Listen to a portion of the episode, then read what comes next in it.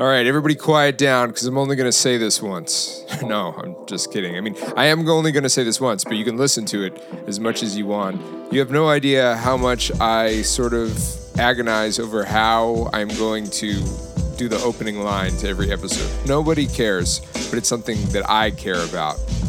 And that is my burden to carry. This is Sean Kantrowitz. I am the host of the Questions Hip Hop Trivia podcast that you are listening to right now on the Stony Island Audio Network. I want to give a big shout out to everybody who's been giving great feedback, supporting the show, reaching out. It really feels good. You know, we're really hitting our stride here as we have transitioned into a full podcast format.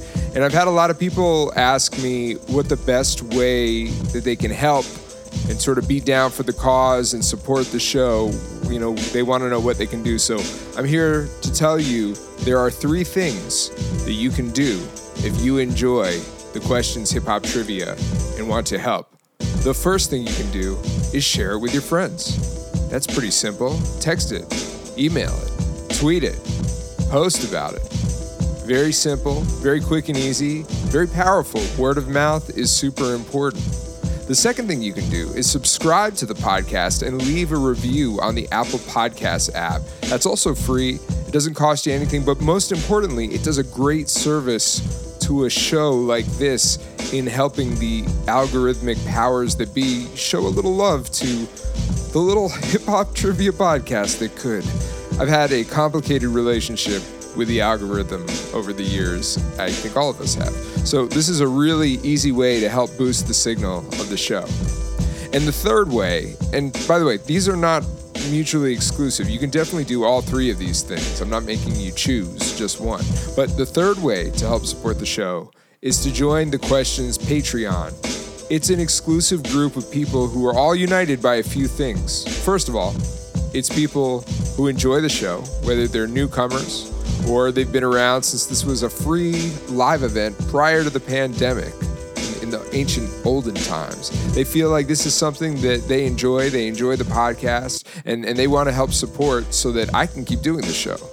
It's also a group of people who really like to engage and geek out on some rap shit. You know, they are amongst like minded hip hop nerds. It's kind of like a giant group chat, but we're not talking about relatives or you know, the insanity that's happening in the news. We're talking about liner notes and samples and a lot of rap what ifs. And finally, these are people who also like getting show content early, as well as other pieces of content that you can't get anywhere else. I put a link to the Patreon in the show notes, and you can also go to patreon.com slash the questions hip hop to join. It's $5 a month. That's a little over a dollar a week. Any support is greatly appreciated. So now let's talk about this episode. This is a classic throwback episode. It was episode number 86, and we recorded this January 27th, 2021. It was a live stream on Instagram, and it is with Salaam Remi. He's a producer, he's a musician, multiple Grammy nominations, and there's not a lot of guys in the game who have such a long and successful run. Started back in the 80s. And you know, at the end of that decade, you know, turn of the 90s, was you know producing for artists like Craig G, Shabba Ranks. In the 90s, he did work with artists such as Biz Markie, Channel Live, The Fugees, did a lot of their big remixes, did Fu-Gee-La on The Score, little record you might have heard of. Then in the 2000s, he starts working with Nas, some of Nas's biggest songs from that era. He produced some incredible songs for Jazmine Sullivan and also was responsible for half of a record called Back to Black by Amy Winehouse. Him and Mark Ronson split that shit down the middle. He did half the album it's absolutely incredible the work that this man has done. And since the 2000s, he's worked with artists like Miguel, Nelly Furtado, Black Thought of the legendary Roots Crew. If you have paid even slight attention to popular and groundbreaking music in the last 30 years, you know Salaam Remi's work. You know the songs that he has helped write and produce. And I was absolutely thrilled to have him on the show. He was great, very gracious with his time, was more than willing to dive down a lot of the rabbit holes of discussions and side tangents that often happen when we talk about these songs and about all of this stuff. And producers, particularly, they really love to get in the weeds and tell the stories behind the music. I just wanted to give a little bit more background because I noticed in listening back to some of these other episodes, I sort of don't set up the artists. I sort of assume that you all know these artists, and honestly, I think most of you do. I don't think they all need introductions, and I'm not saying that Salaam does either, but I want to make sure that for those who are listening and maybe are not as hip, or maybe they're familiar with the work, but they don't necessarily know the full breadth of the background and the story I'm giving you guys stuff to work with. As always, for these classic episodes, there was a visual component in our Picasso Baby round. And so I'm going to pipe in here in post and let you know what cropped album cover our guest was looking at when he was quizzed on identifying it. All right, I've taken up enough of your time. We're going to get right into it. This is a classic episode of the Questions Hip Hop Trivia with producer Salaam Remi.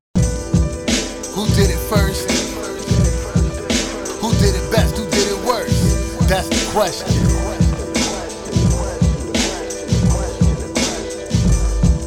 Who rapping there? That remix and what happened when? That's the question. And let me ask you a question. Hmm. And if you ain't knowing these, then my guys knowing what you need. Some answers to the questions.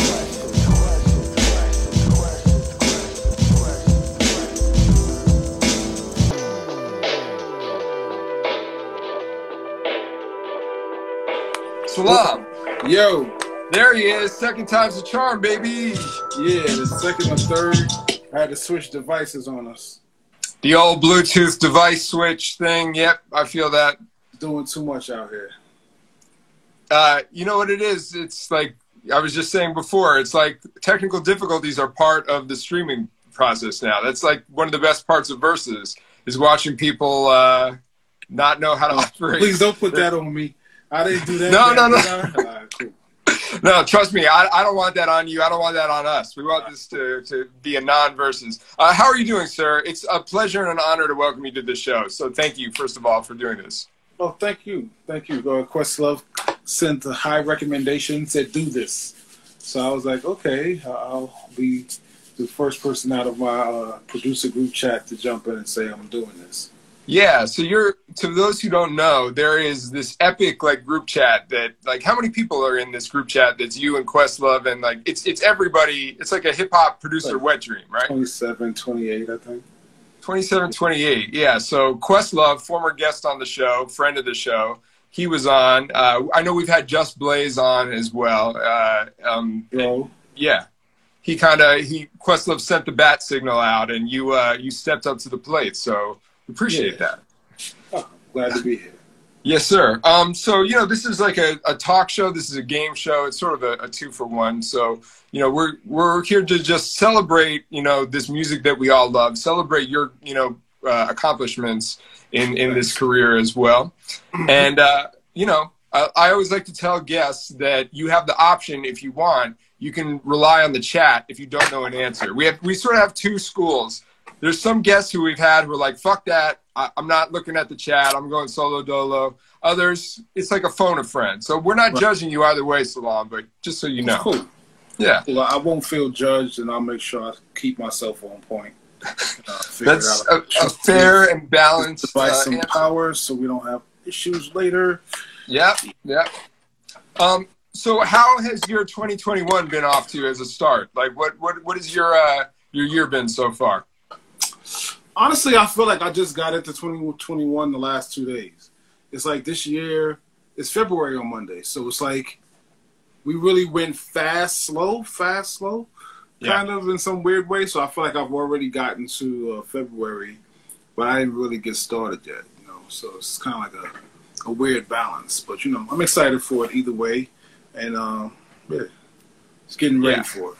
A, a lot of the a lot of the beginning weeks of 2021 felt like uh, rejects from 2020. It was like everybody thought we were going to cry, like cross the calendar threshold and it was going to be all good, and then it We was wished for that. We really wanted it. That was It- wishful thinking. It was like in the horror movie where like you see the villain or the monster is dead, but like you like they didn't like shoot it like the last time, and it, it reaches up and sort of grabs you like the uh, the last like scare in the movie, right? Gotcha, bitch. yeah, that's basically what it did. Ma- major gotcha bitch vibes for sure. Exactly. Um, all right, well, Salaam, I think we should get into this. Are you ready to do some hip hop trivia? Uh, yep. Uh, hopefully, I'm I'm I'm not the nerd that I think I am. Well, wait. Do you? I think you want to be the nerd that you think you are, right? Are you? Are you? I'm just I'm already going. I don't know what you're gonna ask me, and I don't know if I'm gonna know the answer, but I'm a good sport. So I- well- fun. We appreciate that. Uh, if it makes you feel any better, we've had you're our episode number eighty six. We've had some, you know, legends. I'd hope not to get show. 86. You're not getting 86, although you are technically 86. But we, we've had some legends on the show, and I've been surprised at the DMs that we've gotten at the last minute of people seeming really nervous. And I always say, we're not here to make anybody look bad. Like, it's not our goal to get somebody like Salaam Remi on the show and be like, gotcha, bitch. You know, like, it's this is a celebration. Right. So we're going to get into it. Uh, the first round is called The Choice is Yours. This is our general multiple choice round, just Okay. general knowledge. So let's get Got into it. The first question is This company produced and manufactured the highly influential TR 808 drum machine. Was it Korg, Akai, Roland, or Alesis? Roland. Roland. He says Roland. And the answer is Roland. Um, we figured you might know this. You're a producer, a producer extraordinaire. But my question for you is, what uh, instruments or machines did you sort of get your started at? Start at because you, you started at a pretty early age, if I'm correct. I was right? playing drums as a kid. Um, Elvin Jones, you know, the legendary jazz drummer, saw me in the music store with my dad when I was three on my third birthday. And it was a store that was kind of like where Unique Recording used to be, like kind of up above 47th and Broadway or 7th Avenue, whichever side that was. And um, I was in there doing something, and my dad's basically how my parents met is that my dad was in a brother was in a band with my uncle, my mother's brothers, and then all of my uncles all played together, but I became the youngest, keep up with the trap drum set and do something. And when I was three, um, yeah, Elvin saw me in there playing stuff, and then started to put together a little drum set for me. Like, hey, took a floor time, made it into a kick, and he was like, "Wow, that kid, you know, he just he recognized I I, I had a rhythm and I was going into something." Um, but then as I got older, my first um, keyboard, I have a Yamaha PortaSound that actually you could program stuff in. So I had that in '83. I was in junior high. I guess like that Christmas, I got that. At that time, I was in junior high with like Akinyele. Um, and he's always like, "Yo, you guys making beats with the little toot, toot, toot." It was like almost like the organ little drum machine thing, but I Yeah. could program it into hip hop beats. So that was fun. And then after that, um, probably the Roland 707 was my first drum machine. I got a DX21, a Roland 707, and a Yamaha uh, MXT5 or something like that. One of the Yamaha four tracks. And that was my start. And then I was like, it doesn't sound right. And I was like, get a reverb. And I got at least this reverb. And kept going until I realized you need to be sampling these things, not programming them. But programming was my basis, so I already knew how to do that and I know how to play drums for real. Well, it's good to have that background, I would say, because Definitely. it, you know, there's, I feel like there's a misconception amongst a lot of uh, musicians and producers that sort of feel like theory and and sort of like more practical uh, education can harm them, but Right. I would think I don't think that's the case, and I would wager a bet that you don't think that's the case either, because you are such a musician as well as a producer. Yeah, I mean, it's a blessing because, you know, I knew my dad used to call me Looper Van- Vandross. So I knew what I appreciate from sampling. You know, I've sampled, you know, Apache, you know what I'm saying, all the way and made a major look or something out of it. Um, so I appreciate samples for the sonics and the engineering and everything else. But I also understand programming from dot up. So I could sit on my laptop on QWERTY keys and make something on an iPad, a GarageBand on the phone. But at the same time, a lot of my stuff now, I'm blessed to be able to be in a position where I've become a musician and an engineer, so I could just listen to it. And most of my tracks start on a kit, or actual instrument, and then I go backwards and put the digital edge to it, sample myself basically. Yeah, that's amazing, and probably great on the publishing as well. You know, you get to in the long run, yeah, definitely. Yeah, um, we got Salaam Remi in the house. See, you know, you were nervous. We're, we're already we're, we're easing you in. This is like you know in your wheelhouse. I see. This is, that that was like you know alley loud. Okay, got it. You get it. You get it. But you never know. You never know. There might be that moment. There might be a twist or turn. We got to keep some sort of anticipation going. I'm here. not embarrassed to not know something. You know, I'm here to learn as well. Absolutely. All right. Well, we're going to move on to the next question, second question in our first round.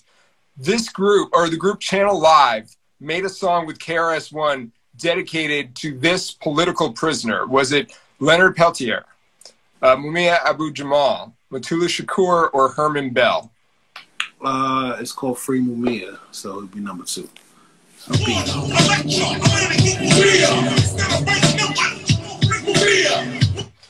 Uh, great memory, obviously. And what is your? Uh, I mean, you know, I, I kind of picked this for a couple of reasons, and one of them was I really like, and I wanted you to talk to you about your most recent uh, album that you put out last year, which was very mm-hmm. uh, a, a, sound and a record of the times, and it sort of spoke to a lot of political issues um, and and just society issues. It's not even politics really. It's just you know what what was going on in the world. So tell me a little bit about that album and uh, and where you know how it sort of came about for you.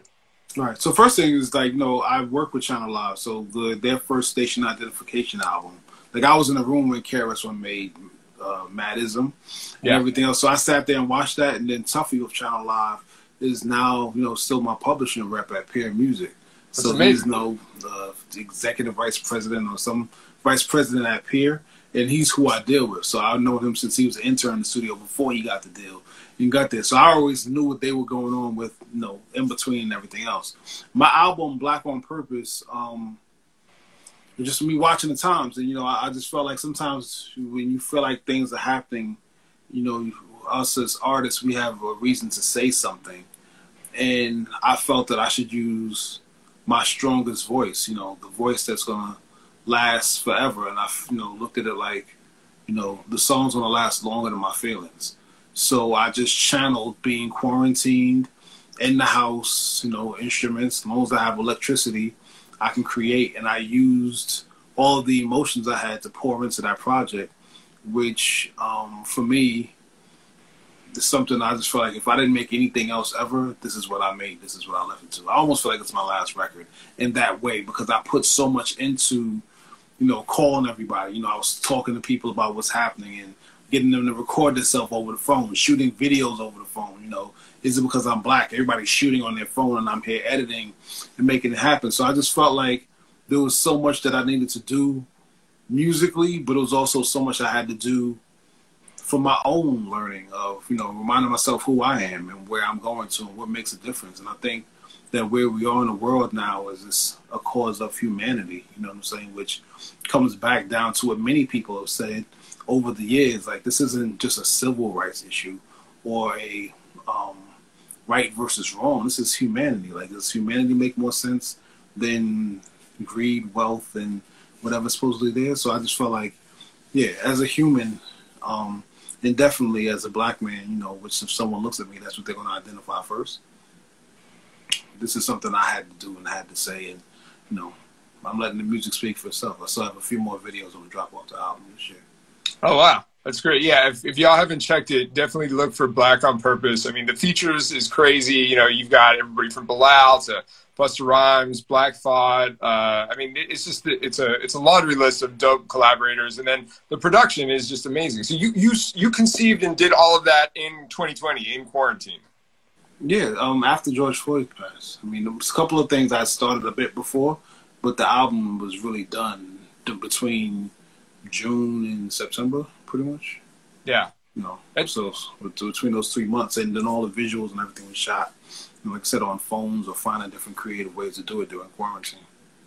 Right. I mean, we've all had to pivot in our current circumstances and the limitations that being, you know, in a in a quarantine and sort of separated from each other. So, you know, let's we we all know that uh, limitations will breed creativity. You know, it's those it's those the limitations just make the art. And you know, it's dope to hear that you were able to do that because a lot of times artists and producers and their projects, we all know certain things that like people are in the studio years working on, but there's a whole other school of thought when it comes to albums is just being sort of snapshots of a time and you felt that urgency to sort of like this is what we're dealing with at this moment and it's amazing that you were able to knock that out and just you know put it out into the world when it was needed Yeah. I mean, I put a lot of feeling into it, and ultimately, I want people to listen to it, but I also want them to feel it. And if you hear it and you feel it, then you're getting part of my transmission, and that's going to be here long after I'm here. You know what I'm saying? amazing So we're doing that amazing triple tricolored vinyl coming out from that on February 19th. oh i mean you, you've already sold one right now I'll- there I'll- we go. All right. Uh, Black on Purpose, check it out. Uh, listen, we, we like to promote our guest work too. We're not just drilling them with uh, trivia questions here. Yeah. Um, question number three. Here we go. The Buddha Bliss crew consisted of Spoonie G and this soon to be hip hop superstar. Was it Slick Rick, Rakim, Dougie Fresh, or Jimmy Spicer? Wow, you went there with this one. Uh, that was Dougie Fresh.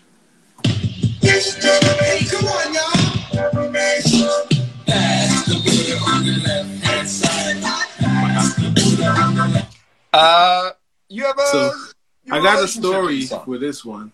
I Yeah. was actually at that session. Um, Let, us back it up for the people who may not know. Uh, your father, who you mentioned earlier, uh, he was involved in this record and this group. Yes. So my father, you know, was a musician, and then he started producing different things, and he was watching what I was into. So he was doing promotion at the time, and when he would go to a store, you know, he'd have me with him sometime, and I wanted the Sugar Hill record, but I also wanted the Yellowman record. I was into the reggae growing up in, in up in New York, just as much or more than sometimes than the hip hop stuff. Yeah. So he had met Dougie when he was going through the record stores in Harlem, and he also was friends with Sly and Robbie when they were in New York working with Gwen Guthrie and doing different things. He would help them and move them around, and you know just take them to the Paradise Garage or do different things. So he had an idea that he wanted to take the Pass the Dutchie, which Musical Youth had going off the original Cutchy rhythm. So he had Sly and Robbie come to the studio, and actually they, they were in the um, Planet Studios, which is like under where Rogue was in New York, like you know on 30th Street. And Robbie walked in. I remember I was like, "Oh, you know my father." Uh, he's like, "Who's your father?" I was like, "Van." He's like, "Well, I'm truck and he's bulldozer." You know, that was a big joke, and I was like, "Wow." And then Dougie came in, and he was in there doing his thing, and that was Dougie's first actual recording, like the first time he'd been in the studio and done anything. So, um, that He was like 13, right? Yeah, thirteen or fourteen. Yeah, he was like thirteen or fourteen at the time. So he was there. And then I remember one day he called me. He's like, "You was there touching everything. You was always in the studio touching everything." But you know, even down to having Dougie Fresh on my album and being one of the first voices that come on after you know Malcolm X intro. It's all full circle for me. You know, these records are family. The aspects of it is family, and yep, that was Dougie's first time in the studio. Know, the Buddha Bless crew. You were there. You're the history. I mean, I'm, I Yeah. can only imagine. There's you've seen so many incredible moments in the studio, but you know, we had to take it back. We wanted to go a little bit Definitely. You surprised me with that one. Okay. All right, all right. Doug for that. All right, we're gonna go on to our final question in our first round. So far, so good. For three for three, Salaam Remi. Um, this artist makes a cameo as a bassist in the opening shot of the music video for Eric B. and Rakim's "Don't Sweat the Technique." Is it Special Ed, Wyclef Jean, Q-Tip, or Diamond D? And that would be Wyclef. He says Wyclef. There he is. A fact that I actually didn't know until like way more recently. I don't know, you know, it might have flown over my head or maybe I just never noticed it, but it's one of those the cool thing about the internet and like hip hop like Twitter and stuff is that somebody will discover something and then everybody starts talking about it and some people are like, "What? I always knew that." And then other people are like, "Yo, I had no idea." Yeah, exactly. I mean, I, I don't know if he ever told me that. He might have told me, but maybe it didn't connect totally. And I know I think that's probably around the time he was going to Five Towns College in Queens. But um, yeah, I I knew that he was somewhere in there. Um, and I've seen this picture before, so I, I, I caught that fact. All right, Uh, he- he- I think I'm doing all right so far. Yeah, I think he had listen. me confidently set up for the rope a dope. So I'm So see, this, he understands the big picture here. He he, he knows how this thing goes. Um, you know, I'm sure you've been uh, asked a lot of questions about working with uh, Wyclef and working with the Fugees before. Obviously, you did. uh, You know, you were a huge part of their legacy. Fu-Gee-La is like a classic, but what is you know what was your general relationship like? Not a specific story, but like what was the dynamic like when you entered the picture with the Fugees? Like what was that? because there's so many personalities and such a you know strong uh, i'm sure opinions and visions and stuff like how did you sort of find yourself fitting into the mix there when you worked with them Um, well, basically, I mean, Blunted on Reality was out. Um, Jeff Burrows had hit me up. He was their product manager at the time. He hit me through Jessica Rosenblum, through Flex, for Master Flex. I was you know, on the air with Flex at the time, 107. And I was working with all the reggae acts. And he asked me, like, hey, this, I got this group that's Haitian. They got something, but they need a record that can really just go and play in these spots. And then when I was like, well, who's the manager? And he said David Sonenberg and Bernard Alexander, who actually also at the time were managing Nas, Akinyele, and Biz, and John uh-huh. and a couple other people. So I knew Bernard from dancing with EPMD and being around, and I was dealing with him with the Biz stuff all the time. David is actually who sent me Ini Kamoze um, before I did him a hot and stuff. So I knew them already. And, you know, it was just that thing. It was the end of the year. It was that last check you can get cut before Thanksgiving. Because the business ends the business I knew ends where it was. I was like, oh, really? Y'all about to not sign? The two signers go two opposite directions, and you're not getting a double signature check after a certain point. So Yeah. I was like, all right, so let me get that first half. Like, you know, I- I'll do that right there and take care of it. And, you know, we worked on it. And what it came down to was Wyclef came in and, you know, they had the song Nappy Heads. It was kind of loud. It was kind of more in the Onyx, you know, grimy, yelling type vibe. Um, Right. That was popular then with all that energy. And I just said, look, this is the basis of the beat. And I had Nas's that ain't hard to tell and Jeru's come clean acapellas. So I had the basis of the beat, and I was like, I need you to go here. And he's like, all right, cool. Then he came back by with Pras and Lauryn. Pras was like, yo, um, you know my boy Kobe Brown, you know what I'm saying? Kobe, you know, went to Rutgers with me. I was like, yeah. He's like, all right. everybody's kind of comfortable. And they came by my crib and we got the idea for it. Then when we got in the studio, I let Clef rhyme for like 13 oh wow until the tape spent ran off. And back and said,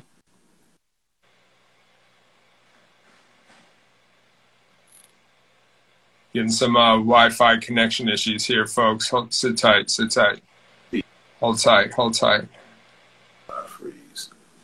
Okay. uh, i think you're i think you're good now I'm good now? Okay, cool. yeah yeah So where did I end the story? uh, you said that uh, Wyclef, you, he got in there and you let him rhyme for, and then it cut. Like 13 minutes, and then I started just. I just basically told him take this part, take that part, take that part, put it together. And when he put it all together, we got we you know, Chiba Chiba y'all, I'm a Libra y'all, and then it came after that said if rap is something, I'm the last breathing dinosaur. Take that part out. So I just kind of laid it out, and then he hit the Mona Lisa. Can I get a data? I was like, all right, that's the chorus. And once we put his verse together, then we did the same with Lauryn, and the same with that. And at that time, you know, they were willing to definitely listen to figure out what it was. And I just gave them something that started the process. And then, you know, we did the same thing with vocab. And then they took some of the rhymes and the energy that we had on our vocab remix. Their version of vocab kind of sat better and was the video version. And Yeah. then I was actually doing a song with them for the Clockers movie. I'd done a few songs for Spike Lee's Clockers. Yeah. And there was a beat, you know, that I made for Fat Joe, and Lauryn was like, "Yo, play the Fat Joe beat." Cuff jumps up. We used to be number ten, and we recorded Fu-Gee-La during that time, you know, in my studios. And then they went and got the budget for the second album. So I think a lot of the process was them also trusting me enough to show them what about their talent was going to make it work.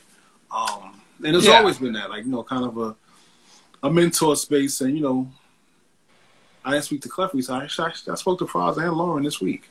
Um, Oh, wow. You know what I'm saying? So it's just like it's always been peace, but my my energy has never changed.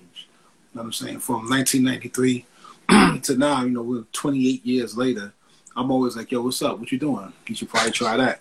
You know what I'm saying? And then you know, I still have everything. I still have the cassettes from those sessions back here somewhere. Oh wow. Ah, Fugees Project Heads. What? Leads. You know what I'm saying? I still have all my tapes and all my disc and all the piece and everything. You know what I'm saying? Like it's just it's beautiful to still be able to reference it and it still sounds fresh. Uh, yeah, it's Salaam Remi and the Fugees from the '90s. Like, I think that that doesn't have an expiration date. Um, Yeah, but it still sounds like it got this little thing to it, like a lemon zest on it or something. You know what I'm saying? To keep it fresh. I was gonna say lemon zest. You took the words right out of my mouth. Zestfully clean. Zestfully clean. Uh, today's episode is brought to you by Zest. Zestfully clean with Salaam Remi. Uh, Salaam, you're doing a great job so far. We're gonna move on to our second round. Uh, and by the way, uh, everybody watching in the chat, if you have questions for Salaam, if we have some time at the end, we might do do a little Q and A. So drop them in the little question balloon box at the bottom. Um, we're gonna move on to our second round. And the second round is called Picasso, baby. So in this round, this is all about the visuals. I'm going to show you a small piece of an album cover, and you have to identify what the album is by the little cropped image that you see. So we tested your general knowledge. Now we're testing your eyes. Okay. Uh, so here we go. all right, let's get into it. It's a black and white photo of a black woman in a white shirt looking back as she runs from white police officers who are following her on foot. What album cover is this? Is it Dead Prez, Let's Get Free, The Roots, Things Fall Apart, Boogie Down Productions, Sex and Violence, or is it The Coup, Pick a Bigger Weapon? That is the roots. Things fall apart. He says it's The Roots. Let's see if he's correct, folks. Absolutely correct. Hey, yes, y'all. I'm a I'm a huge Roots fan. So uh, you know, when you did the EP with Black Thought, I was super geeked because what a great marriage, and you know, probably my favorite of the streams of thought that we've heard thus far. But I also had heard from our, our mutual friend Amir Questlove Thompson that at some point you were also working with the Roots as a band. Is Right. that can you can you talk about that? Is still is that still in the works? I know that their album has been in the works for a long time. So Right. So, um, I guess it probably would have been like in 2016. I think there was a big session that they did at Electric Lady Studios, and they had everybody there. They had Stro, um, Jay Period was there, um, Karriem Riggins, Ninth Wonder. It was like Yeah. loads of people. Bilal, uh, Tish. Um, I think Anderson was there. Was Pack in there maybe? he might have come. I think the internet was there on another day. Yeah. Uh, you know, the band, you know, Ray Angry, James Poyser. There was just a lot of people there. So they asked me to come through. I came to New York for a few days, and then we just vibed and we came up with a bunch of different tracks. Big up Brandee Younger. She came through and played harp on stuff, and we just had loads of music, which I'm sure must be 300 or something tracks. I know I worked on at least a few days worth of music, and it was Wow. really just jamming. Like, hey, get something up. You know, when Mayor was in one room, I might be playing bass. I might have an idea. It was just kind of bubbling over. And when that happened, um, Tariq and I just started vibing, like, oh, you know what? Maybe we could do a little bit more music or kind of get into something. And we had spoke about it before, but never really did it. So then he came down for a couple days, really, when the Roots had shows in Florida. And that's hmm. how we ended up doing the EP. We really only spent like three or four days in the same room. Wow. And then, you know, he would just come and he just rhyme and do stuff. And then I was kind of took a couple of rhymes that he spit on one beat and kind of built it backwards and built a track to it and did different things. But I think out of that early stuff, and maybe even some stuff that was done over the last year, some of it might end up on what becomes the next Roots record because there's so much material that they have there. And, you know, between what Amir's done and then, I mean, they just constantly always recording stuff. Now, you know, so who knows how much of what is going to end up where, but we definitely have some material to come forward. It can also just happen at any given moment. Like, you know, since combustion just happens when you put all the elements in and you shake it up real good, anything can happen. Right. You, got to wear hazmat suits when you're in the studio with that many elements uh, going on there. But no, I really like the Streams of Thought album too, and, and in a weird sort of paradoxical way, it felt more like a live album. Like it, it, it had more live band elements to it than some Roots records too, which I know is again totally attributed to your musicianship. Um, so it was really dope to hear, you know, Black Thought on on th- those kind of tracks as well. You know, Right.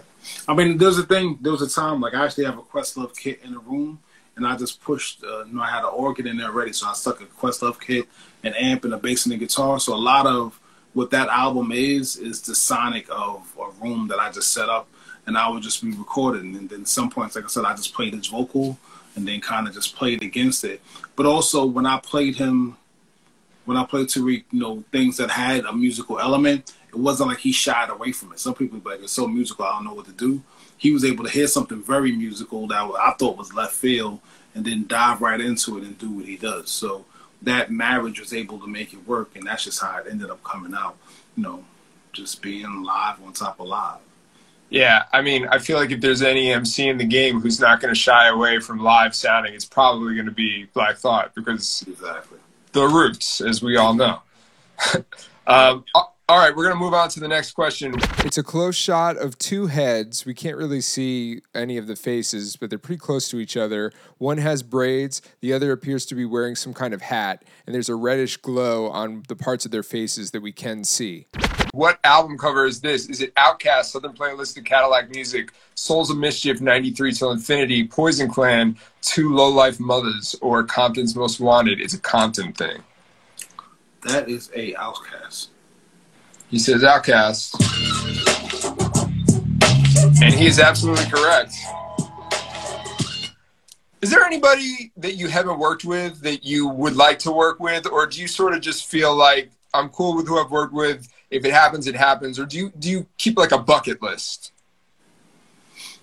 Um, I, I tried not to have one for a long time, but at this point, when I'm not, you know, to be totally transparent, I'm not really excited to just go in the studio every day and work on stuff. I'm trying to find my other retirement things. It's this approaching 50 thing that kind of is getting at a lot of us, like half a hundred. I've been doing this since my teens. What am I doing again?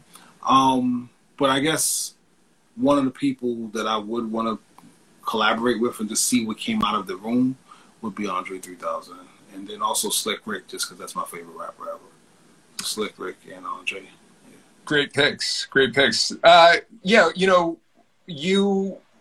I, I totally understand that. I mean, I, I don't totally understand because I am not 50 and I haven't been, you know, making music as long as you have, though I do make music. But what have you found? Are there practices that do sort of re-excite you, like, or, or things that sort of like spark your imagination? Like the first thing that hops into my mind when I'm asking you this is I know that you signed Hiatus Kaiyote to your Flying Buddha record label out here.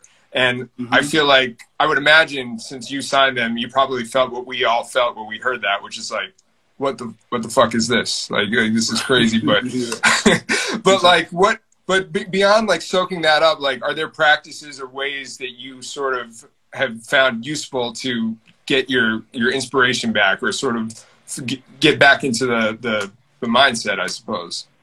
Well, what I would always do is I would change genres of music. So, you know, from the mid 90s, probably around 95, 96, I started just working on entirely different genres of music when I was bored with one. So I was doing kind of up until that point, I would go between reggae and hip hop and reggae and hip hop. And then I started working on more musical stuff. Like, you know, I did the remixes to Jamiroquai's uh, Virtual Insanity, or I'll do Tony Rich, or I was going a whole nother soul way. There's some levels of production that I've done that people have never even heard me do. You know what I'm saying? Like other levels of R&B stuff that I was doing was totally different. But I would always just change genres. I go from you know in the last ten years, I might go Jazmine Sullivan one way, but then I'm working with Nas another way, and then I might be at a movie a whole nother way. So you know, even now I have the, you know, I'm executive music producer for the USA versus Billie Holiday. So I have ten Billie Holiday songs coming out within the next month, with Andra Day singing it. That's like you know straight up, you know the versions. You know my version of Lady Sings the Blues on that. Damn, son. it takes me all the way home. So it's kind of like I go to different genres, So I Yeah. think sometimes it's a reset in that way, but I also feel like I've gotten to this point when I was 30, I've gotten to this point when I was 40. When you sit down, I feel like Cus D'Amato sitting in the Catskills. And then when you finally meet a Mike Tyson, you're like, all right, I was out of here. But you know what, kid? I think you got it, but you're going to have to put in the work. Right. It's the same way I felt when I met Amy. It's the same way when I felt when, you know, even with the Fugees and different people, I can kind of still see, I kind of, I still can see when somebody's got it, but I also have to see them ready to put into the work to be the great, greatest that they can be. because a- a- any aspiring artist should know this. Talent won't save you. Talent helps but that's only part of the equation. Mm-hmm. It's the work ethic it's you know being a good listener it's all those things. So i totally understand that where it's like yeah you can have the talent but you got to have the commitment and the drive to actually be you know able to be produced you know? Exactly. New Hiatus Kaiyote coming soon as well. don't do this to us Salaam. Come on. It's a new Hiatus Kaiyote. Come on. Wow. All right. I'm excited. Yep. uh, definitely long awaited. Choose your weapon was what like 2015 maybe something like that. Think about that. yeah. All right. Last question in our second round It's another black and white photo. It's someone standing in the foreground wearing what appears to look like leather. what album is this is it run dmc tougher than leather public enemy yo bum rush the show onyx back the fuck up or double x posse put your boots on That is Sugar Ray's mouth, so that's double X posse. He's analyzing the mouth shapes, folks. And he is correct. Mm-hmm. Double X Posse. Big up BK, Sugar Ray, Underrated Bombs, and the. JC crew. Absolutely.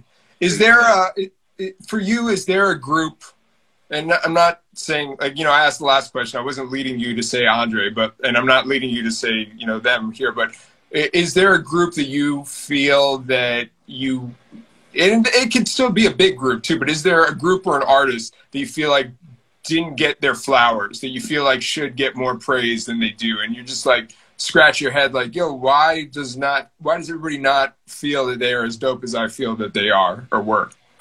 You know what I feel like? Um,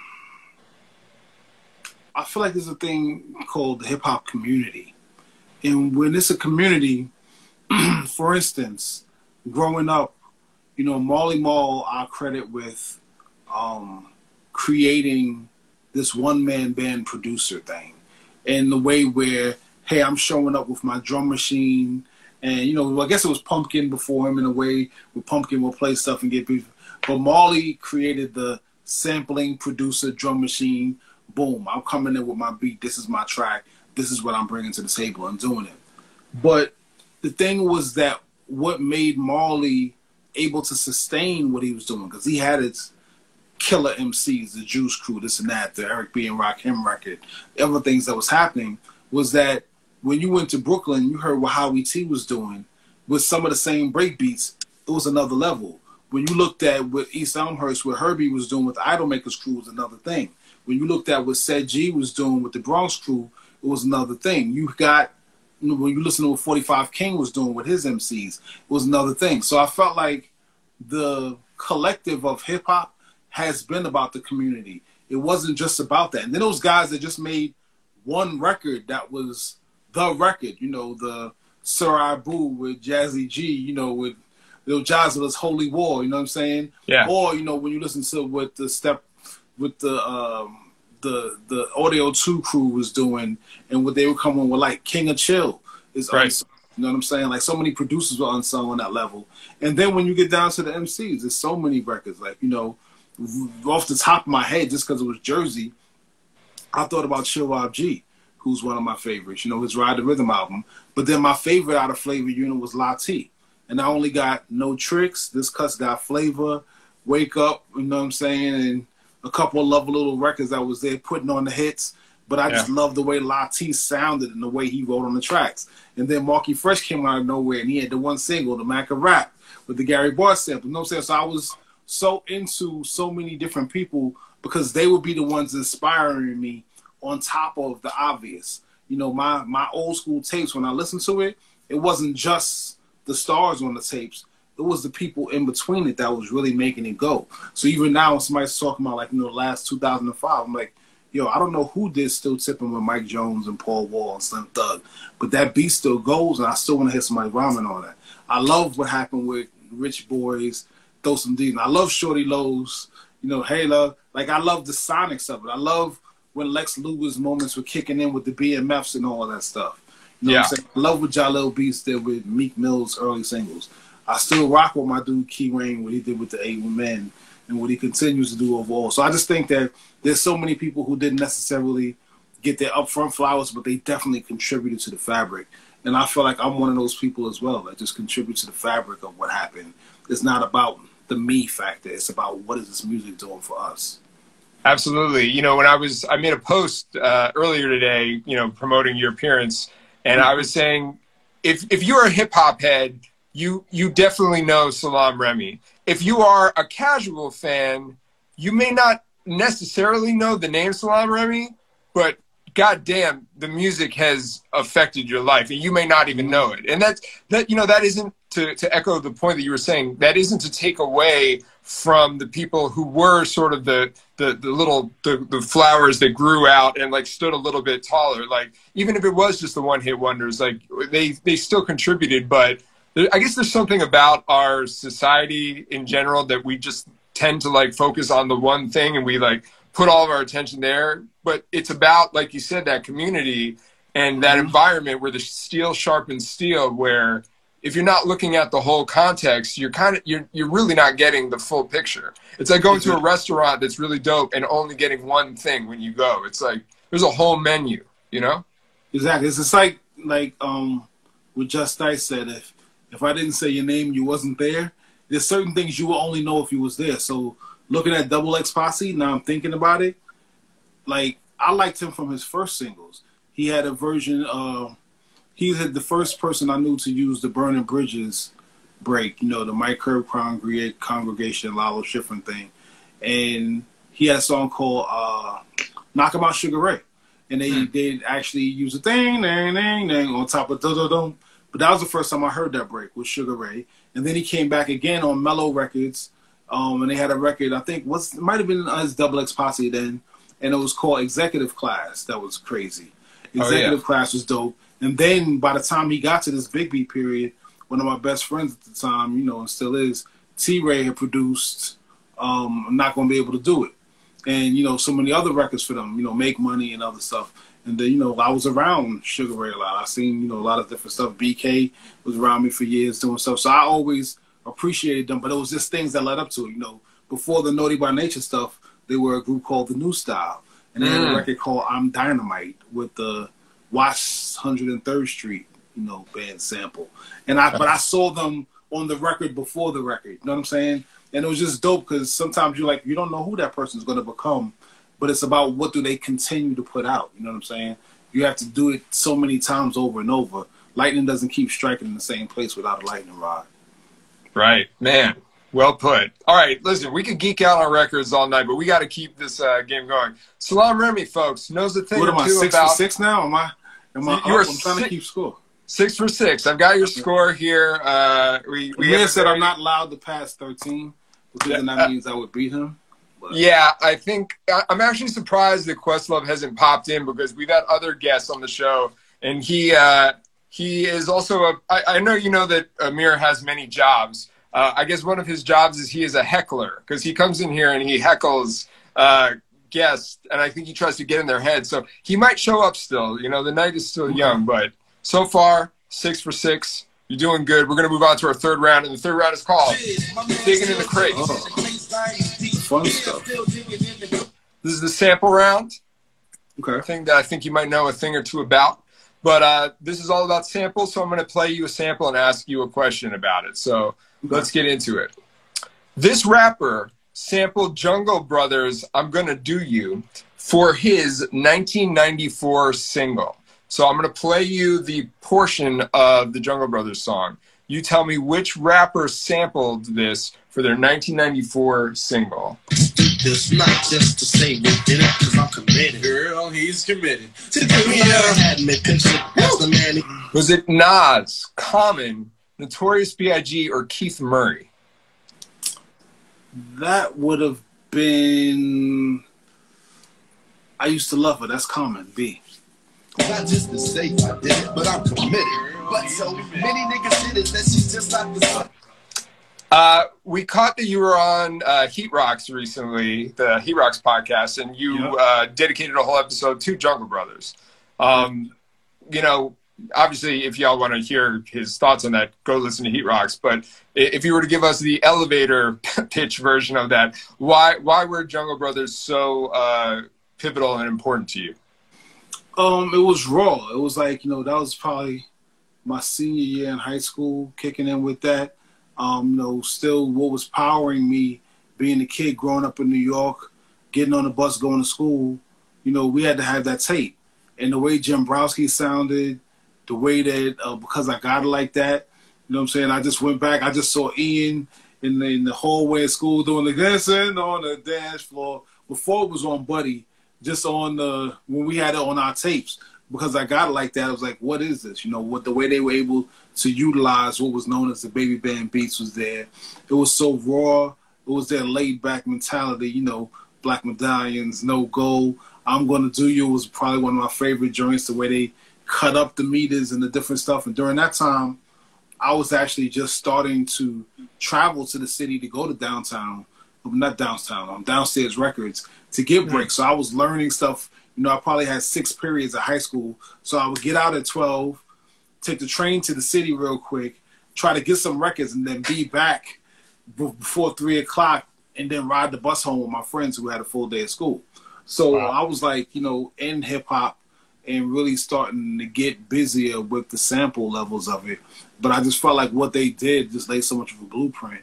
And then having a chance to, you know, do little jam sessions and vibes with Afrika later on and asking him a gazillion questions about, you know, the fact of how he was coming up with different stuff. And that he said basically they wrote the whole album banging on the table, the God made me funky break. and then they then he would go out and try to find beats to match it.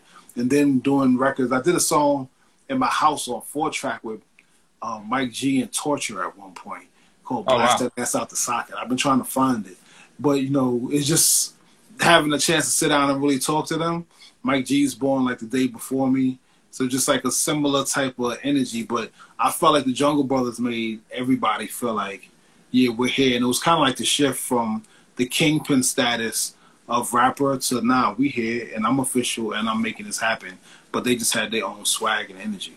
And then Right. eventually what happened with Native Tongues, it was a whole, whole other thing.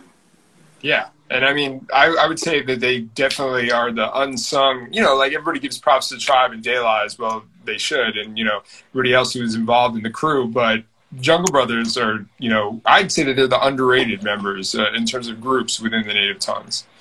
Um, to a point for but for those who know, those who know can know that that's just still the core of it. You know what I'm saying? Tribe definitely made their own legacy from Low End Theory forward, forward from everything. I cannot kick it. You know, tips.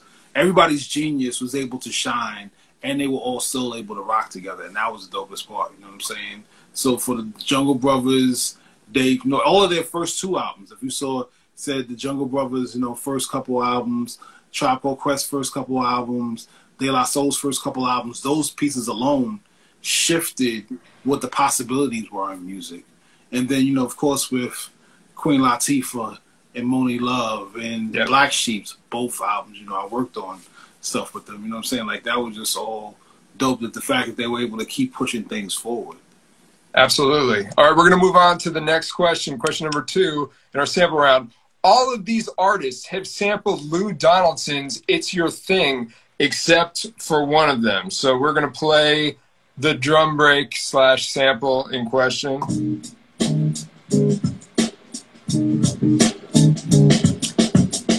Who has not sampled It's Your Thing? Is it Brand Nubian, Lord Finesse, Madonna, or Redman?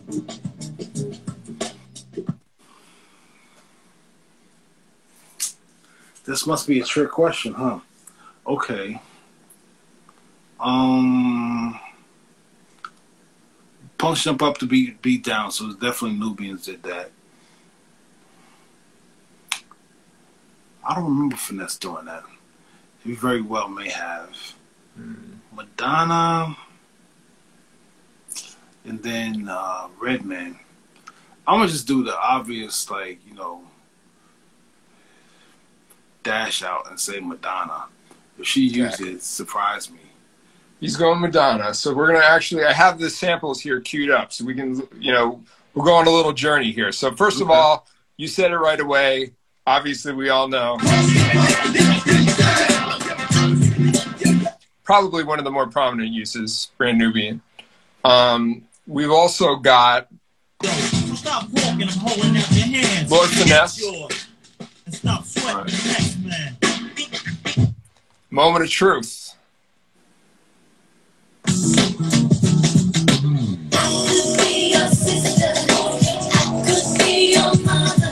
Madonna, so it was Redman who has not sampled Who Lou? Donaldson's. Who knew? I mean, it had to be there for a reason. I guess it was the easy answer. Which one of these is not like the other? um, Listen, Salaam Remi, you don't need some stupid hip hop trivia show to validate your supreme knowledge. So I don't want you to feel bad about getting an answer wrong. But as you also said, we're here to, to learn and teach each other as well. So yes, Madonna did sample the Lou Donaldson "It's Your Thing."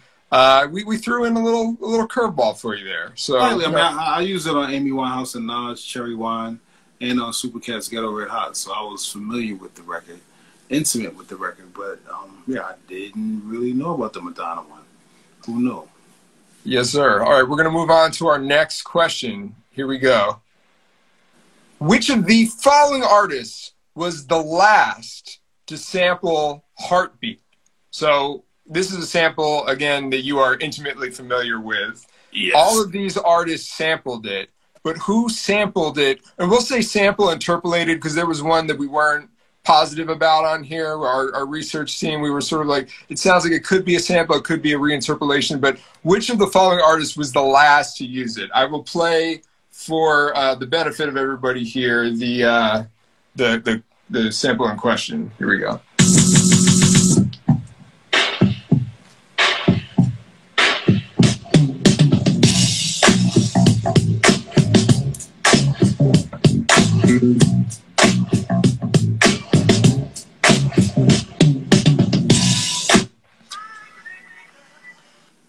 What do you think, Salaam? Who was the last to use it? Um, this timeline, I would guess Tupac, because above the law, I do remember them having a record like it. Of course, Buddy, Treacherous Three was Feel the Heartbeat, which was kind of played over in its own way, pumpkin style. I would say Tupac. All right, we're going to take a listen. Let's see. Uh, let's see where we're at here. So first, we'll we'll go in ascending order. So out of these, the first to use it was Feel the heartbeat. With the treacherous streets, we got a new heartbeat. that. We think that that might be a replay or like a, a playover, right? Pretty definitely is. That's Yeah. Pumpkin and Crew. Okay, cool. Yeah, we that, that was our instinct. Um, then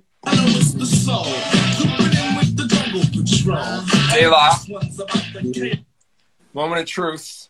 That was 89. Uh, so the next i- use is 92, and it was, You know what it's like to be addicted to funk. It's like it's my religion and my status. Which means- As if I know, then I can show you. Tupac is correct. Yay! I got one more. Redeemed. Um, obviously, you used uh, that sample for Hot Stepper. That was what, 93? Uh, I did the record in '92.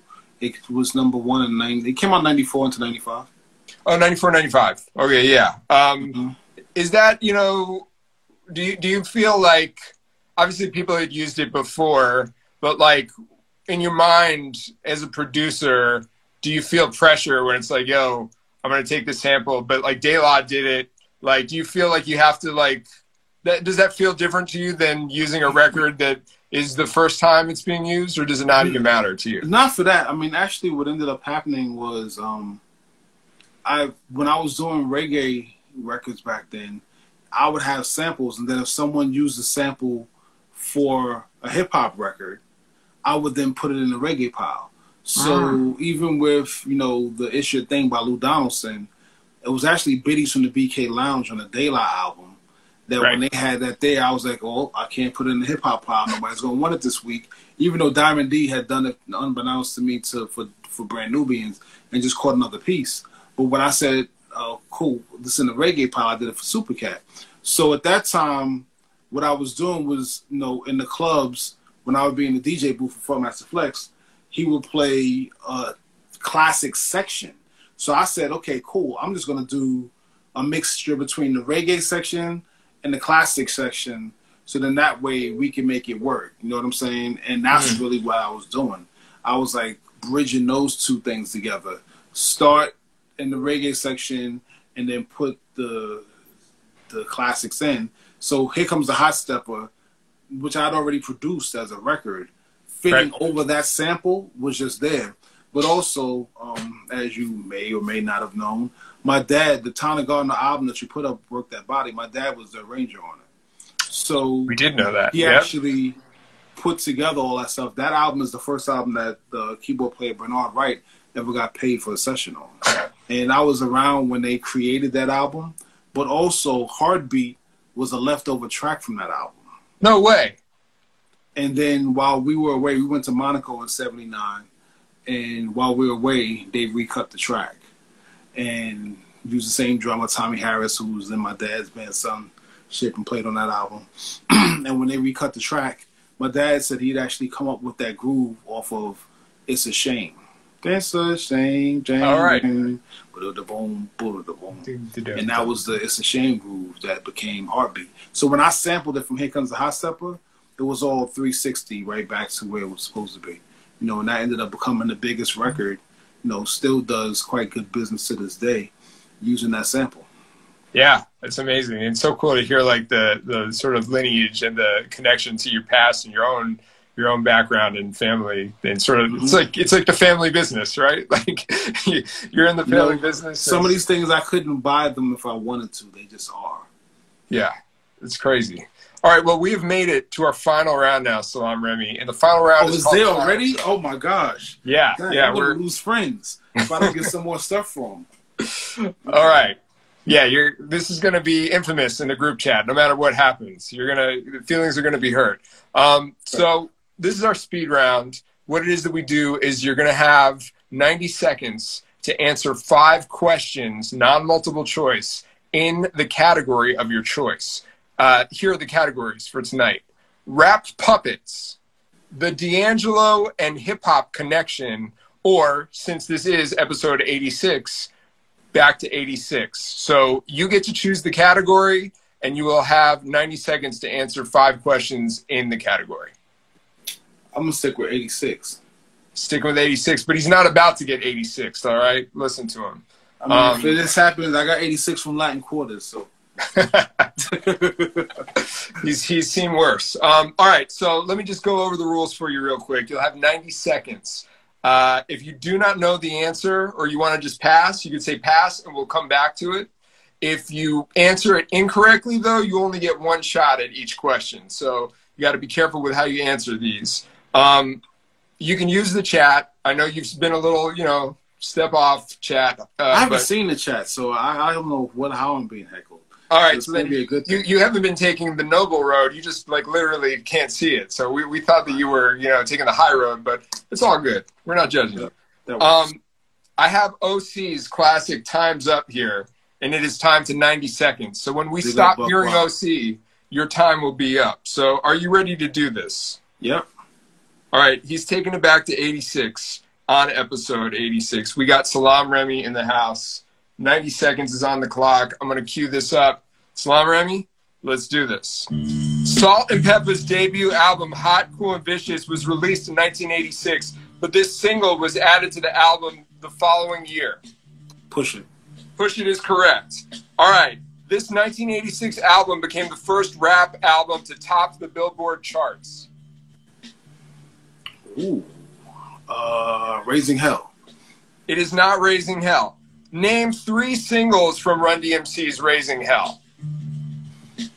Uh, my Adidas, Peter Piper, and Dumb Girl.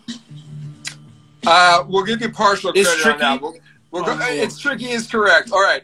This group released their debut in 1986 and featured producer The Real Richie Rich as a member. Uh, third base. Uh, it is Kings of the West Coast. Oh, okay. And in 1986, Too Short released Raw, Uncut, and X Rated, the third album of his to drop on this Oakland record label.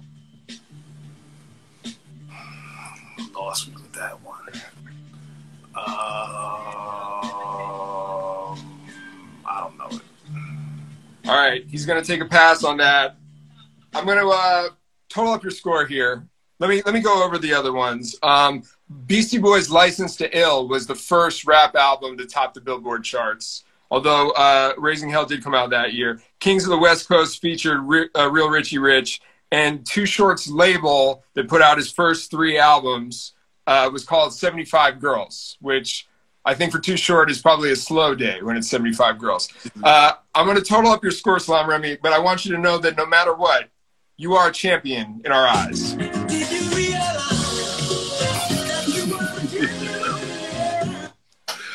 I think I got twelve. or All right. Uh, we're we're going to total that up. One, two, three. Four. Well, so you, okay, here we go. Got eleven. Yeah, you got 11. So let me tell you who you're. I'm gonna I'm gonna look up and let you know who you're sitting in the 11 club with. But while I do that, my question to you: We always like to ask our guests who come on the show who they would nominate to come on the show. Who's somebody now that you've been in the hot seat, whether it's from the group chat or somebody else? Who would you want to see come on? No idea. No ID. That'd be pretty crazy. Yeah. We'll, we'll see if we can make that happen. Um, 11 out of 15 is your score, Salaam Remi. So let me tell you who else is in the 11 out of 15 club with you. We got former guests of the show, Chubb Rock, El Da Sensei, writer and producer Diallo Riddle, Kim Osorio from The Source, DJ Mighty Mi, J Live, Russell Peters, DJ Mr. C. You're not in bad company in the 11 club. I want you to know that. Like 11 is a is a fine winner circle. I, I, I can't have a hip hop legend walking away feeling bad about this tonight. Yeah, it was cool. I mean, the things you asked me that I didn't know, I damn sure didn't know. You know, so it was like '86. I wasn't even thinking about what was happening on the West Coast, so it's perfect. I think I, I was trying to figure out how far my bus pass could go. Probably not to the West Coast at that point. Nah. I don't think the buses went that far. Um, do you have? Uh, do you, can we take a couple minutes to take some questions from the chat here? For sure. All right, yeah. Um, it was crazy. Like Instagram used to cut us off at an hour, so this was always like a. I was like brushing people off, like, yeah, thank you, okay, goodbye. But now they don't do that anymore, so we Oh, we can, we can nice go a little bit. Yeah, it's very nice. Shout out to Mark Zuckerberg, great guy. Um, all right, so let's see. We got some questions here from the chat. Uh, let's see. This is okay. We're gonna start with something random. We're gonna take a break from music here. Tralamont asks, "What is the first dish you learned to cook?"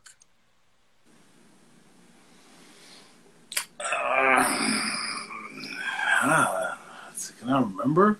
But I learned to cook. Uh, Are you a cook? Or are you? Are I you a actually cook now. Okay. No, I'm actually been doing a lot of vegan cooking. Mm. My first dish I learned to cook, uh, spaghetti or something. like as a kid, you know, it's the, it's the, I'm home by myself, like a, pot pie or something. It's like, yo, I can remember cereal, uh, Cereal. Toast, maybe. Know, I don't think we'll count cereal. French toast is is, is in the breakfast French realm. toast or Yeah. spaghetti or something. Probably French toast. Now that I think about it, I remember being at, you know, big up my cousins, uh, Desmond, Derek, Kim Shala, Richie. I remember being at their house in Maryland and watching them make French toast. I'm like, what are you doing? Yeah, I saw them make French toast. And what is your what is your go to dish now, or is French toast still your peak? Is that like what you're dishing out? eaten- well, I haven't been eating eggs in quite a few years, so Yeah. I don't really make it. Um, go to I make a pretty good vegan lasagna. There's a couple Ooh. songs we made about that. big fan of vegan lasagna. I'm, I'm, I like to eat vegan myself. Um, all right. Uh, New Cold Order asks, "What's your favorite sampled breakbeat?"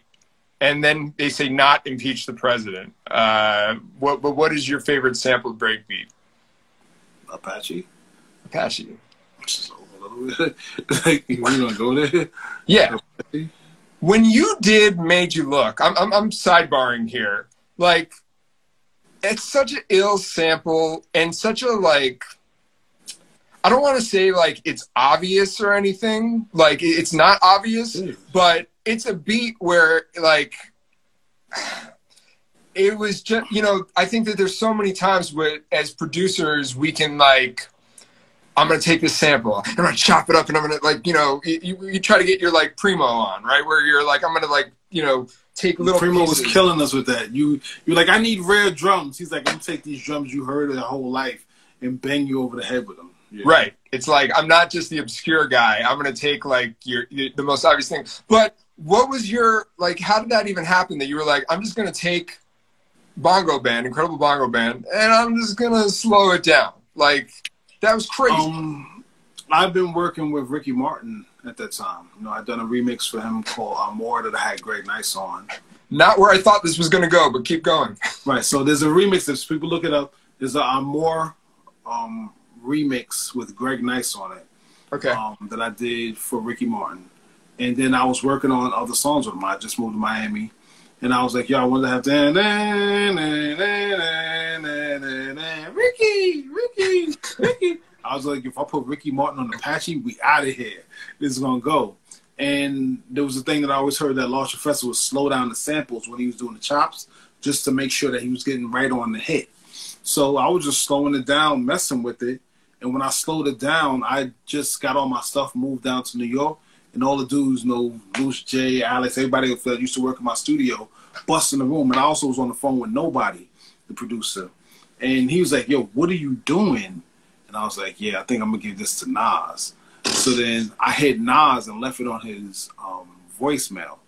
And he was, you know, starting to work on what was the, becoming the God's Son album. And, you know, we had had a discussion about how it felt when we first saw I Ain't No Joke, how it felt when we saw BDP rushing into Union Square in the video, how it felt when we saw Run's house, and just that whole outside and how it felt. And when you look at the Major League video, you see all those things. And I thought he was going to come real hype on it because it was a really hype, intense time. And he Rakim on it just like I Ain't No Joke. Let's get it all in perspective. He basically pulled a Rakim. And, you know, he has a thing where he would talk about rhyming on the one ass nigga. so be like, I'm not, I'm not one of those rhyming on the one dudes. I'm going to come after the one. So it's like, bam, let's So let's it get it all in perspective. Yeah, it's, it's after. It's not on the downbeat. let the beat go boom, and then he tell you about yourself rather than trying to hit you with the beat. He's gonna come after it, and that's what he did. And you know, we were working in Orlando. I went to New York for one day and came back, and he's like, "Yeah, let him hit it," and that's what it was. I mean, just such a such a mean like just moment, like just a like a crazy epic sound, and definitely what Nas needed at that point in his career. You know, that was mm-hmm. that was important for him, not just as a having a great record, but like it, it was there was a lot surrounding like people's perception of where he was at in his career, and he he really had to come in with the Rakim style. You know, like he, he, nailed the record, and then for me, just on the production level, you know, I got really cool with Michael Viner after that, and that stuff, that uh, credible bongo band was recorded like in Phil um, Spector's Wall of Sound studio with those reverbs, with King Errisson playing all the percussion on it. So King Errisson's killer percussion on top of the Phil Spector sonics of the guitars and the drums actually made the original record just sound so crazy. And then when I sampled it, I made sure I used, you know, my stereo sampler and got, you know, I had my, I guess my MPC 2000, but I was using stereo samples and utilized a lot of the sonics of the record and, you know, didn't really smother it with a whole bunch of extra stuff. I just kept EQing it till it sounded like it was popping a brain vessel for you. And, you know, it, it, it sticks that way to this day. it did. It, I I have popped many brain vessels to that record in my in my life. um, we- we got time for a few more. Uh, Sally Haskell asks, please talk about making my favorite song, "Addicted" by Amy Winehouse. So that song, um, when we did the Frank album, uh, Amy was being smart mouth and telling off the label and doing all types of young artist fun stuff. And um, Lucian Grainge, Sir Lucian Grainge, had actually said, you know what, go back and add a couple songs to the album because we won the Ivor Novello um, Songwriter Award for Stronger Than Me. But the album wasn't performing that well.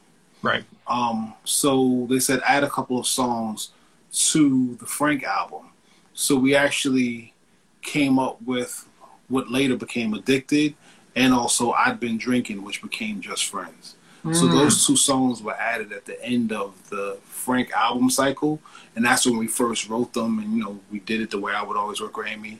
She would start with guitar, I'd do a basic beat, and then build it up, and then flush out the production when she was gone, um, for the most part. And that's what happened with that. And then we had an early version that was a little bit more jazzy Frank sounding, and then Right. when it was time to do it for the Back to Black, where she was more in the doo-wop lane, and I was just trying to you find ways to um, not have all the songs be the same tempo.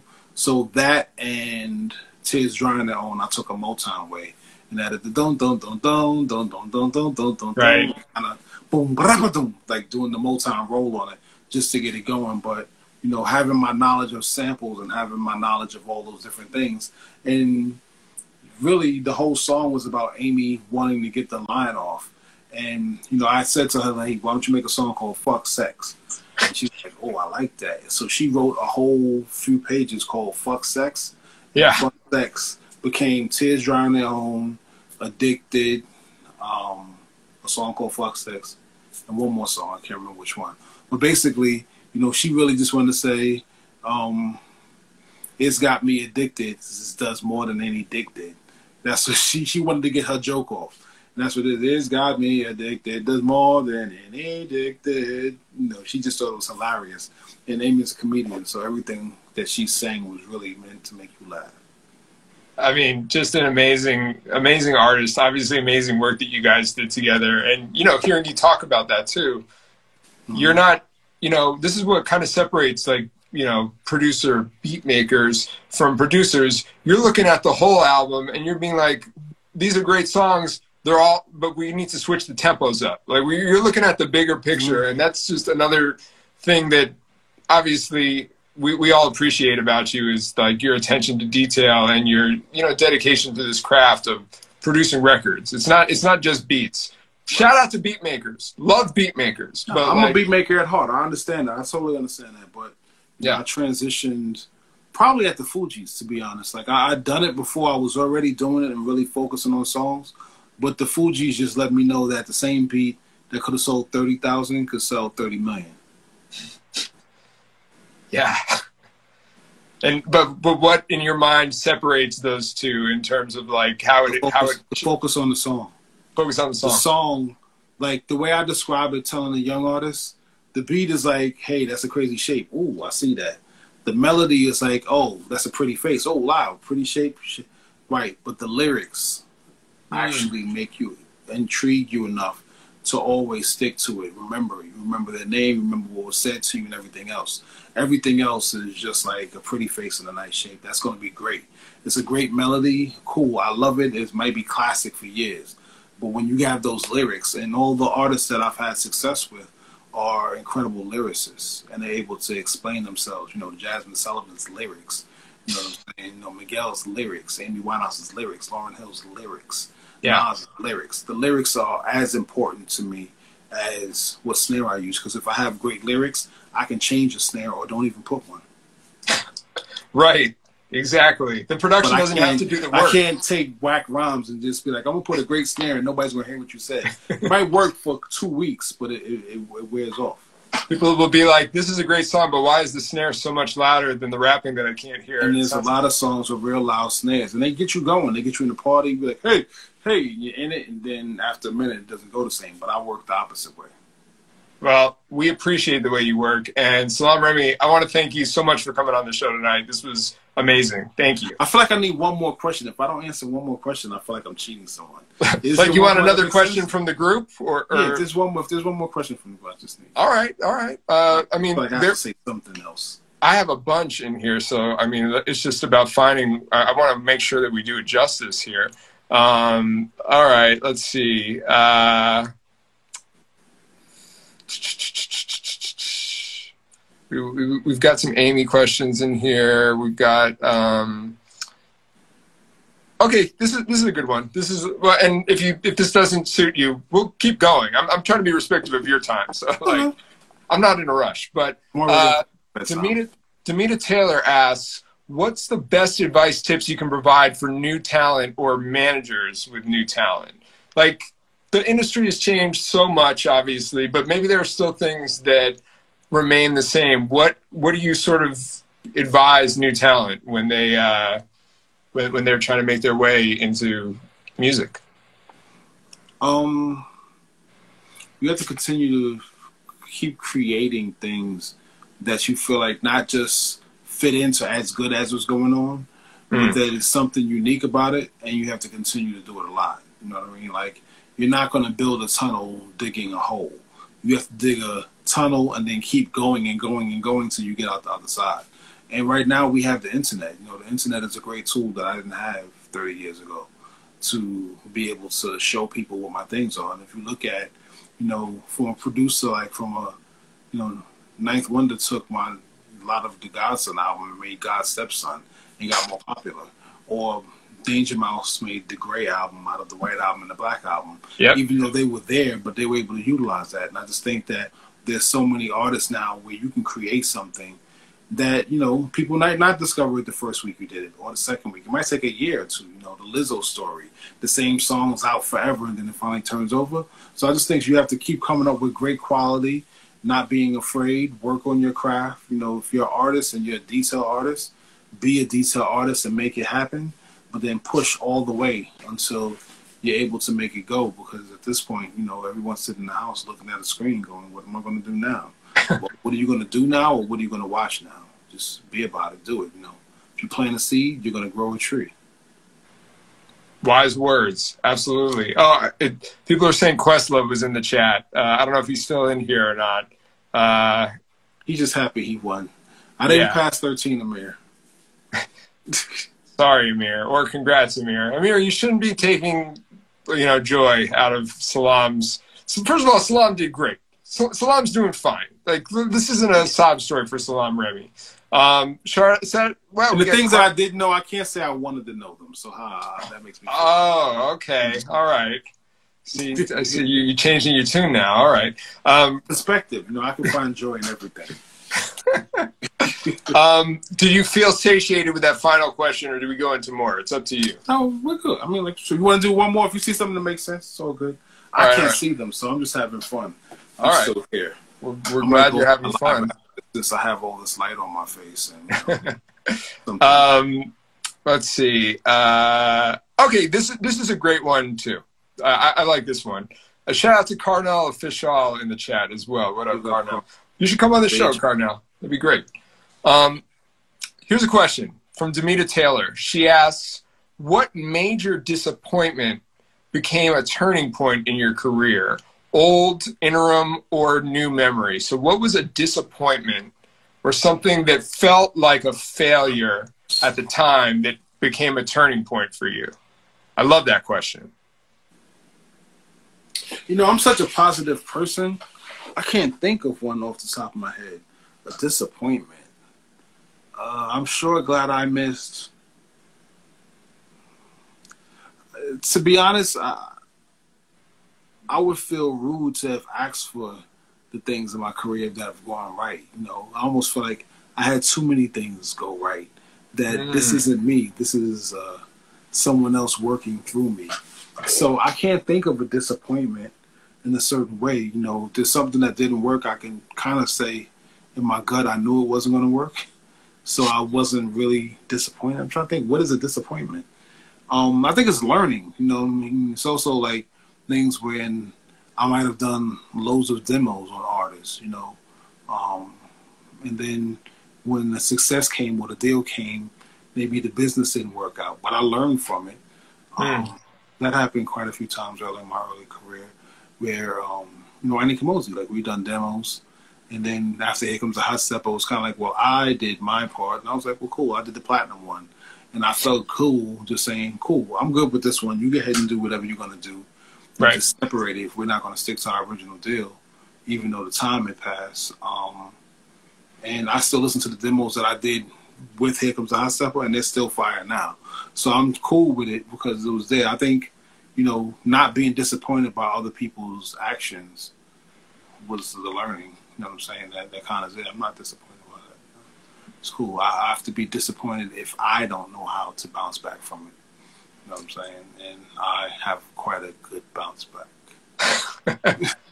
Well, it's a very that's a uh, it's a brilliant and a positive uh, way, and just a just a, a good attitude to have, especially in a business where, like, look, I got news for you, kids. If you're watching this, if you're looking for a smooth and like everything will be delivered exactly as you think it's going to happen career, music ain't it. It's it's, You gotta have it's not thick be skin, or it's not for you. You know, Nas says that all the time. You gotta have thick skin. Yeah. You know, people will tell you all types of stuff about yourself, and if you don't have thick enough skin, you're not gonna make it. Hundred percent. Salaam Remi, thank you so much. We appreciate you. Thank you for all the music you've done. Thank you for being gracious with your time uh, and joining us. We learned a lot, and it's been an honor and a pleasure speaking to you. So thank you. Thank you, and I, didn't do as bad as I thought I would, so I'm, happy. Hey, listen, the man does not know how to have negative experiences. He he, he got a lower score than than Ahmir, but he's still he's positive. He, and He you learn things from me. It's like he has some extra information in his antennas. Probably. He, he we don't know what he's keeping in his hair. You know, there's a lot of like good notes. it. Got it. Thank you so much. Be well. All right, Be cool. safe. We'll talk soon. Thank you. Peace. Tell me that you did not learn something amazing in this episode.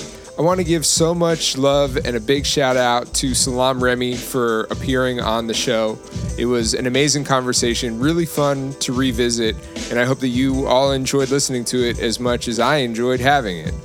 Make sure that you follow the questions on social media. We're on Instagram at the questions hip hop, on Twitter at questions hip hop. You can find me on both of those platforms at Sean Dammit. And of course, you can send me an email, Sean at questionshiphop.com. I don't know what you want to email me about, but hey, I'm not going to tell you not to. I'm always down to talk, answer questions, take requests, all that good stuff. The Questions Hip Hop Trivia Podcast is written, hosted, and produced by me, Sean Kantrowitz. Additional writing on this episode by DJ Steve Wonder. The show's theme is by Midas the Beast and Czarism. This show is a proud member of the Stony Island Audio Podcast Network. Thank you for listening. See you next time.